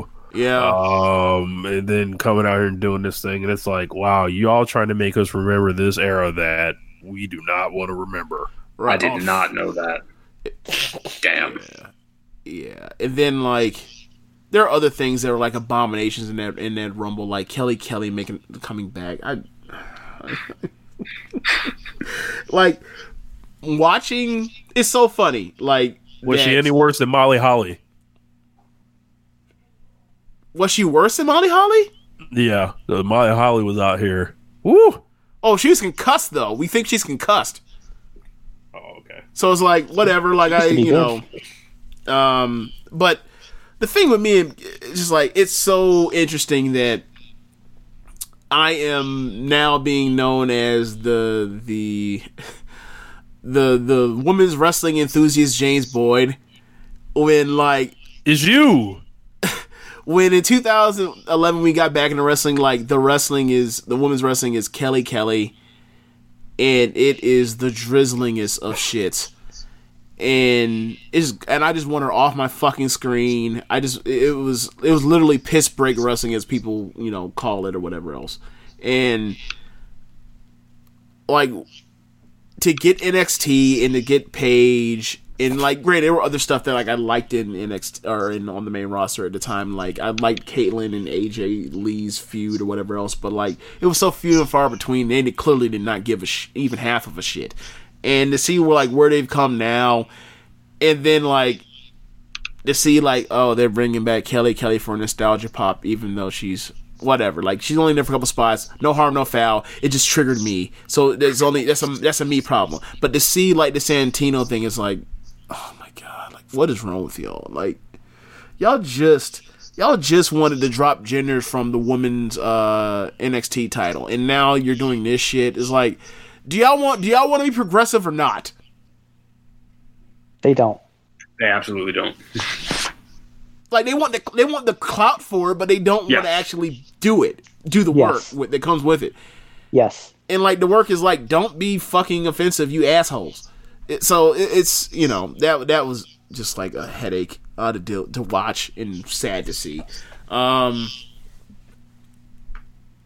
okay, so now we got to get to. The opening match: Roman Reigns versus Baron Corbin in a Falls Count Anywhere match that you know turned into.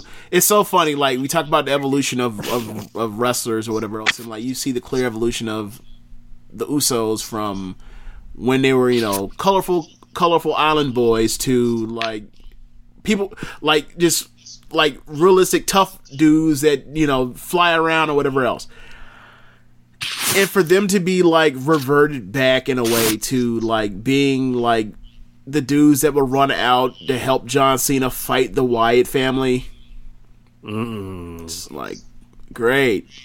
You know whatever. Whatever And they got them haircuts too. I didn't see the haircuts I didn't see the haircuts. Uh, you know why I couldn't see the haircuts? Because they shook the camera so goddamn much that I couldn't notice anything. Wait till you see. Wait till you see when they start fighting out like um, like out by the uh, hard cam stuff, rich by production stuff, the production tower. Uh huh. It is the. It is so Blair Witchy. It's like what? Why? I know why, but why would you decide to do this? This is choice. Yeah, man. Hey, so like, you- You, you, you mean to tell me there was another no rules Baron Corbin Roman Reigns match that wasn't good? 'Cause mind you, I didn't see this. Oh, this when I say this thing was not good, it was not good. There was a It was porta bad. potty. Oh, They- there was. I a would por- like to. listen, Rich. There was a porta potty that Michael Cole called it a structure. I, structure. I didn't catch that. Michael Cole called a porta potty a structure. It was That's on crazy. wheels. Like there were a row. There there was a row of porta potties like it like it was a goddamn uh Lollapalooza, right? And and then the one on the, the one that on the end so happens to still to be on wheels. He wheels it out. Roman Roman puts Corbin into it, wheels this fucker out, and then tips it over. And as he as he tips it over, Corbin comes out. There's nothing on him. He's as dry as he was coming out as he was coming in. And I thought to myself, okay, so you had Roman get dog food poured all over him like a jackass. You had him get hit in the head with a with a with a with a a, can of dog food as he whooped his ass uh, at TLC. So his revenge on Corbin should be you got some shit on me. I got I'm finna get some literal shit on you. Corbin comes out, just dry as a bone. And then it made me think myself, like, but he's the heel. You should embarrass the heel. And then like I can't remember I remember him some somebody saying something along the lines of like, you know, there shouldn't be shit that's kind of low brow, whatever else. I guess it wasn't low. I guess it wasn't low brow like in the summer 2018, ju- just like less than uh, two years ago when you had Kevin Owens come up looking blue when he's getting bullied by Braun Strowman, huh? Yeah, Yeah. when in the hell has WWE cared about lowbrow? Right. Like they, they are lowbrow. Like Yeah, they, they right. embody the lowbrow. It, it, They, it is they, they bathe in professional the, in the wrestling. lowbrow. It is professional wrestling. It's not high art. It's not pop culture. It's guys pretending to beat each other up.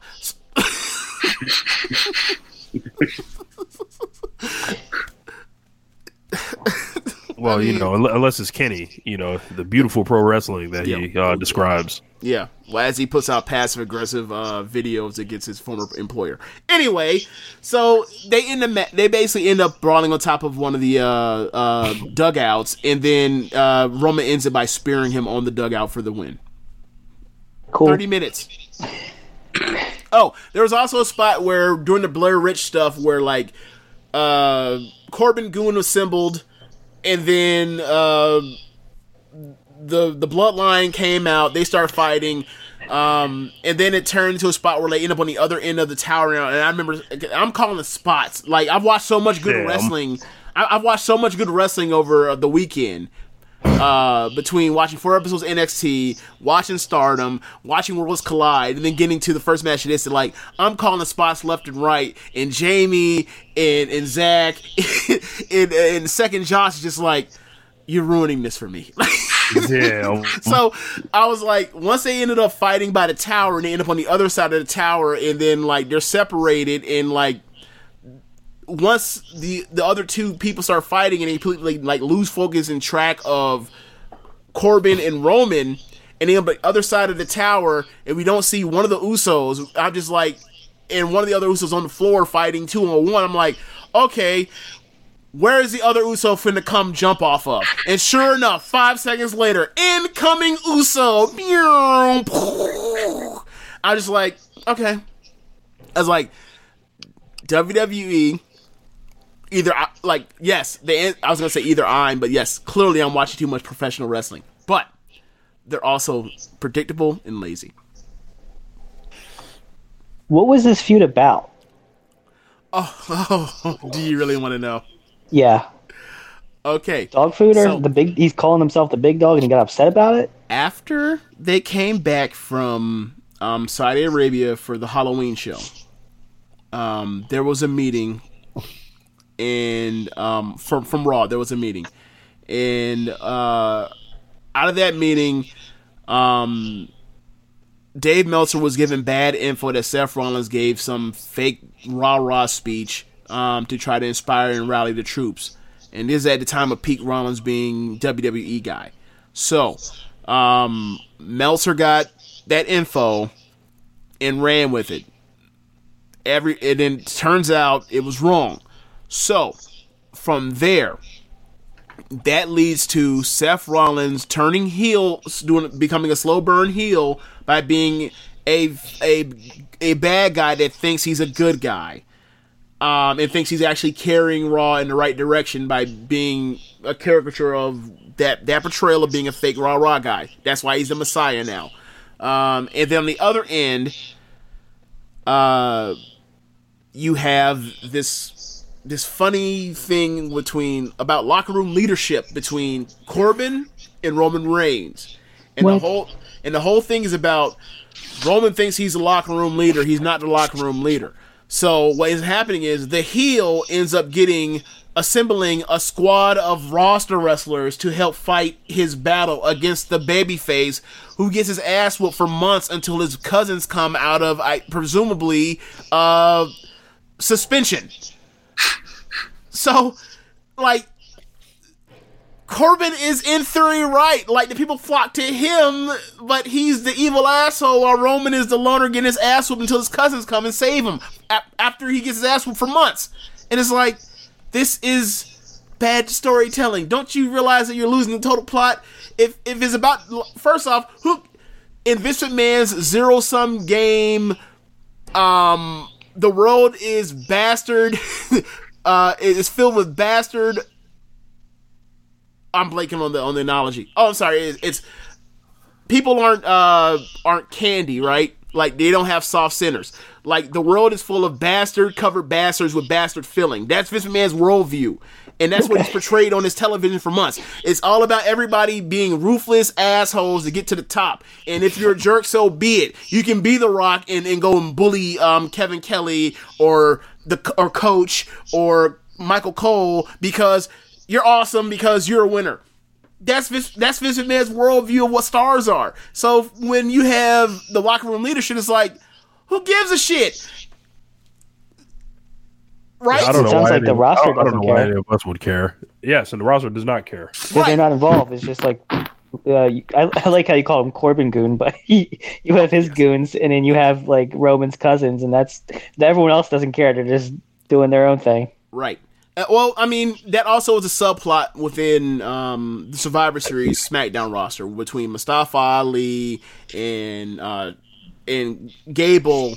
You know, with you know him Corbin fucking with them, and then like Roman telling them, "Man, stand your you know like plant your feet and fight back." Why with this with this asshole, and then like that led to you know um, Roman helping getting him eliminated in uh, Survivor Series. Like so, there's been some stuff, just not as much as you would hope for. This thing that is about like the locker room is like pe- very few people are involved, and like Roman's outnumbered when he's supposed to really be the actual leader without saying he's a leader, which is what's supposed to supposed to make you like him. It, it, it, it, It sounds like one of those segments where you should have like you know when they have the invasions and they have the whole roster come out Mhm. behind someone. This is kind of like a moment where it actually kind of makes sense to have everyone like interested because if if the roster doesn't give a shit who the leader is, I don't care. right. yeah. Yeah. I don't know, maybe I'm overthinking it, but No, it just sounds No, all right. you, no, they're underthinking it. They always are underthinking it. Uh, So yeah, that's. I believe that's the entire Royal Rumble card. Well, I'm gonna dip up out of here then, because I did not watch Worlds Collide. Dude, at this point, now that we're an hour and forty minutes into the show, Worlds Collide doesn't have to get it another time. Like, Get it like the Red Cross. yeah, yeah. I mean, because all these matches ultimately are exhibitions. Like the the Walter or Imperium versus Undisputed Era was awesome. DIY versus Mustache Mountain was awesome. The Toni Storm and Rhea Ripley match was a was a letdown and just another bland women's match um, that they that could have been on TV and not actually meant for you know the level of Worlds Collide or a Takeover. Um, what else on there? Oh, the four way, the cruiserweight four way was awesome as well. Um, and what was the other match I'm blanking on? Devitt versus um Ilya. Ilya. Yeah, a really good match. Um, is there anything you guys want to add uh, to the to what to me going running down that card in super quick fashion? I just think some of the matches were pretty one sided. Like Toni Storm got stomped by Rhea. The Mustache Mountain seemed like they got kind of. It feel it felt like DIY kind of ran it. Yes, they did. Um, and I would say that uh, undisputed, like they kind of had to play that game because of the Alexander Wolfe injury. Was that real? Because I was watching and I was like, is he really hurt? I mean, the way they the way they were communicating and scrambling early on, eh, I would believe that he was actually legitimately like just taken out. Because I mean, It they, they threw like- the X up quick. Yeah, and they, and they, they were pushing Bobby Fish away, and he was walking around. But then later on, all their spots were perfect. So, Yeah, I like, think they- Undisputed Era is amazing. Yeah, Oh, I yeah. think. Go ahead. No, I was just agreeing. Oh yeah, I think I think the thing is like eventually it got to a spot where they could figure out how to do it all on their own. But I think um with WWE, if something takes forever or if something's not quick, that's how you know it's not real. Gotcha. Like you know, like when they do like when they did the Becky and Oscar spot um in their match where like he's him and hawing on whether or not to stop the match because like Becky may be concussed. That's how you know it's not real. Like, like they overdo. Like there is no sense of urgency to the to the actions that happen on screen. like a Cody match. Like when he was throwing up the X when he was fighting all this, and then DDP and uh, you remember that match? I don't Like, remember. I don't The, remember. the ref does the X like right away, I and they just well, hold on. I don't remember, and I don't disagree, so because I don't remember. But say whatever you're gonna say, and I'm just gonna sit here. Go ahead. oh that was it. It's just I just remember that the ref immediately did the X, and then like we had like five to ten minutes of uh, shenanigans with DDP and uh, what's the guy's name uh, that was with all this? Uh, he used Jeff to be like a terrorist. Muhammad Hassan. Yeah, like he was always being a terrorist in, in WWE. I'm gonna say it was a terror. Like, wait, what? Oh, you're Not talking in real about, life, You're talking no. about all. You're talking about all in, right? Yeah, I think it was all in. Yeah, Yeah, the That- NWA Championship match. Yeah, yeah. they did that X right away because people were talking about it from other stuff, and it was just it was kind of in poor taste a little bit. I think because like the X should be real, but uh, I think that's what you were talking about when it when it's overdone Right. And it's like uh, in your face. I think my favorite fake X was when John Cena looked dead into the camera after Zack Ryder got his ass hurt by Kane. he looked dead into the camera. He goes, "You see X?" like he he made Throwing up DX. like like at that point in time, like I wish I could find the video of him putting the X, looking dead into the camera with the X. Like he may as well have been like listening to like Exhibit X and like it's just like X. so so so shitty. Um, yeah, I, I guess that's all for the weekend. Um, I mean, I can go th- I can go through some Stardom talk because uh, Kagetsu had a retirement match on um or Sunday morning or whatever our time. So, uh, Rich, you want to throw to it? Sure thing. Uh, and shouts out to um, the folks we ran into at the New Japan show uh, that you know said they are listeners of One Nation Radio as well as keeping it strong style. Uh, I didn't catch your names, but um, shouts out to y'all. But um, I guess there's only one, one thing left to do. Hit the music.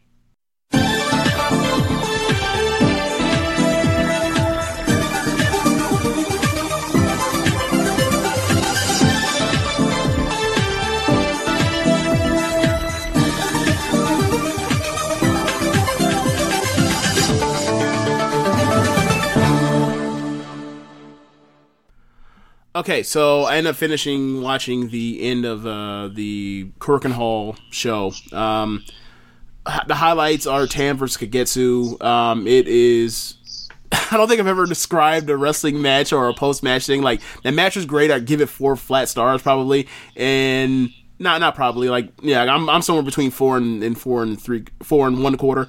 Uh, match ends. Tam wins. And then, you know, given the history of Tam used to be in Oedo Tai, they lost a faction battle where, you know, the last person to get eliminated um, has to leave the faction. And um, Tam lost, and she had to move on um, in stars. Um, she she after she beats her beats Kagetsu, she says, you know, I'm sorry that I you know that I may have not um, turned out the way you thought I I would, but like I appreciate you letting me choose my own path. And then it's actually a callback to the promo that Kagetsu gave her after she got eliminated. He said like you're it's, it's up to you to choose your own path here now. Like I can't do anything for you. Like you're out the faction. I hope for the best. And um and she says like I'm glad that like I came in as you know because Oedo Tyler heels. She was the heel manager. She comes in is like I'm glad that I you know I came in. Um, I came into Stardom as like as his as his uh as Black Tam Nakano, and I come out of it on the other side um as his babyface or whatever else. And then like I guess who says like you never disappointed me. You chose the right path. There's all the emotion. It's just it's just so it's so you know beautiful and happy. Like all Tam Nakano uh, stuff isn't working out. Um, and and um, then there's also the Utami and Kagetsu white belt match. Utami gets she blades. she blades in like the first act of the match, and it turned into like the Cody situation where Cody got busted open against Jericho. Where like, okay, one was on purpose, one was an accident, but like it's still the same issue of this person got, starts bleeding. And then the match keeps going, and then this person bleeds less and less and less, so you're just like less into it. And from that moment on, it's just like, oh, this match has no juice in it. The crowd is dying. Oh no. So, like, it was it was disappointing because like their Grand Prix match, I think I get that match four stars. I love their. Uh, I, I have to go back and rewatch, but like they had a kick ass Grand Prix match, and this just didn't work. Um, and then the tag match between B Jamie and Momo and not sorry B Jamie and uh, Jungle and and Konami they had a kick ass match. Um, they went shorter than I thought they were going to go, so it only reached like three and a half status, but it was really good. Um, and then we, I guess we can just move on to Kagetsu's last match. It's her tagging with Mayu, Mayu Iwatani and tagging against um, former tag team partners of Jungle Kyona and Momo Watanabe. They had what I think is the second best tag match I've ever seen in Stardom. Um, and I'm not a person that likes their Stardom tag matches, two on two tag matches. A lot of them turn into just they turn into into a mess um, because there's so much of person on the corner goes and fights the other person in the corner like other in other parts of the air, ringside area or people are trying to wrestle in the ring and then like they're constantly just running in to make saves on each other for for two counts and it's like okay we get it. Like fuck off. Um so like this match is awesome. Um and at the end um Kagetsu gets gifts from everybody and it's like it's funny to see like that, that observer report of like management or p- the wrestlers in Stardom ha- being at odds with Kagetsu and Hazuki's like being you know the the thoughts of her being a taskmaster and Kagetsu being like the, the being likened to Bill fucking Watts of all people, but um. At the end, like they all ex- give her gifts, uh, and she or before that, like she cuts a promo and talks about like the, you understand the reason why I had you Momo and you Jungle in this match with me, and um, I felt like this is time for you. This is a place for you to showcase like what your value is to this company uh, because th- you know I'm paraphrasing because like clearly things have changed or things are going to change. Um, and it's funny because like we've had retirement things like uh, Kairi leaves for Stardom. Jungle, everybody cries. Jungle doesn't cry. She's one of the people that doesn't cry. Uh, Hazuki leaves, or Io leaves. Jungle doesn't cry. Hazuki retires uh, last month. She doesn't cry. In fact, she does this weird exchange thing and whatever else. She's saying this stuff, and Jungle starts starts tearing up, and he's like, "Wow, wow." So at the end, everybody gives gifts. It's kind of funny because um, Queen's Quest, they give Kagetsu her honorary Queen's Quest Kagetsu mask. And then Stars comes behind them and like they have their they have an honorary Kagetsu Star Stars mask for her. Um and they're like it's total coincidence. And then um they end up giving the Oedo Tai board and sign it and they give that to Kagetsu. And then like at the end she takes all the pictures and everything, and then like she, everybody, all the roster, they all get in a circle and they all bow to to Kagetsu as on the way out, and it's almost like, yo, I don't know what's going on, I don't know what you know they told Meltzer, but that whatever that story was, that is not it. Um, like there was a love in one the, in in this retirement that like flat out was not in any of the other ones I saw like in a long time, uh, or since like Kairi left and that was like the first major defection uh, in 2017. So, um, yeah, I'm gonna miss her. She's an awesome wrestler. I thought she was the second best wrestler in the company. Um, she had absolute classic with uh, we could get or sorry with Mayu in um, the Christmas show or Christmas Eve show. Um, yeah, like so, I'll, I'll I'll link some of her matches um, from the last year or so in the description uh, for you to check out. Like she she's an incredible wrestler, and that's the end of her in stardom. Like she has her own retirement uh, show she's to do where she has a match a retirement match with uh, Meiko Satomura. I'm trying to figure out how to get a hold of that because that's to be a fucking banger and a war. Um, but yeah, that's that's all I got. Yeah, man. Sounds good, man. Yeah. Um, but I, I want to give a special thanks to Tom and, and Greg for one for coming on to the show on short notice um, to help pitch in, and then also two for sitting there quietly as I went through. I don't know, stardom for I don't know how long just now. I don't know if that was five minutes or fifteen minutes, whatever it was. But I appreciate that. Thank you guys. Honestly, thank you for having me. This was a fantastic time. Yeah, thanks for having me on. It was fun. All right, so that's the end of the show. Be sure to rate us. Sorry. Oh, as I um, I'm gonna attempt to um, lighten up the mood. I found some on Twitter. It was like a thread. Um, y'all think Jesus can hold Kobe? So, Oh God! I gotta go ahead and disappear into that. And, Oh no. Oh God. Never good when it starts with Twitter. I just I just want to know how Jesus is guarding Kobe in the Air Jerusalem ones. How, how is that? So I got Kobe. Please tell me this is an image thread. So, on that note, that's the end of the show. Be sure to rate us on whatever app you're. Lo- you guys are not helping me in this show at all. Okay, that's the end of the show. Be sure to rate us on whatever app you're using listen to this. Uh, be sure to tell the people about the Social Suplex Podcast uh, Network. Um, be sure to uh, check out our friends at Powerslam.tv. If you are a um, fan of independent pro wrestling, have over 5,000 hours of footage from across the world, just enter the code Social Suplex and you'll get your free month's trial. Um, go to pre- Pro Wrestling T slash uh, Social Suplex and check out some of our Social Suplex Podcast Network merch. Um, and be able to, and also be sure to check out the other shows on, on the um, network. On Sundays, we normally have this show, One Nation Radio. On Mondays slash Tuesdays, we have Keeping the Strong Style. On Wednesdays, we have the Ricky and Clive Wrestling Podcast. Every other Wednesday, we have Roman Watch Your Shit. On Thursdays, we have Get in the Ring. And on Saturdays, we have All Things Elite. Thanks for listening. Later. You're welcome.